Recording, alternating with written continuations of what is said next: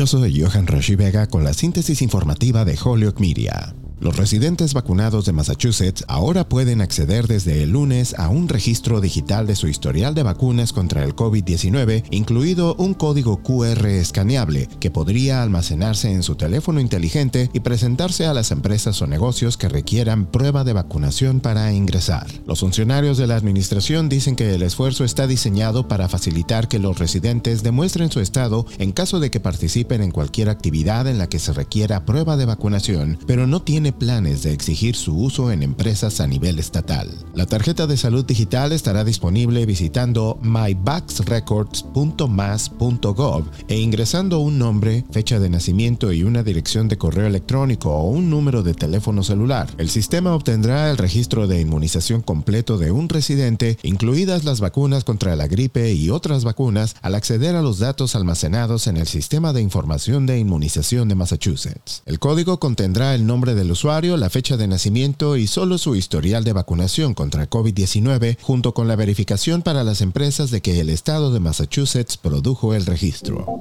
En otras informaciones, el comisionado de Educación Primaria y Secundaria de Massachusetts, Jeffrey Riley, extendió el mandato escolar de uso de máscara del Estado hasta el 28 de febrero. La medida se produce solo unos días antes de que el mandato anterior expirara el 15 de enero. El aumento actual de COVID-19 ha tenido un impacto significativo en las escuelas durante la última semana. Hasta el viernes había al menos 50.000 infecciones conocidas entre los estudiantes y el personal del Estado. Muchos líderes de distrito dicen que la gran cantidad de interrupciones del personal dificulta la operación segura todos los días.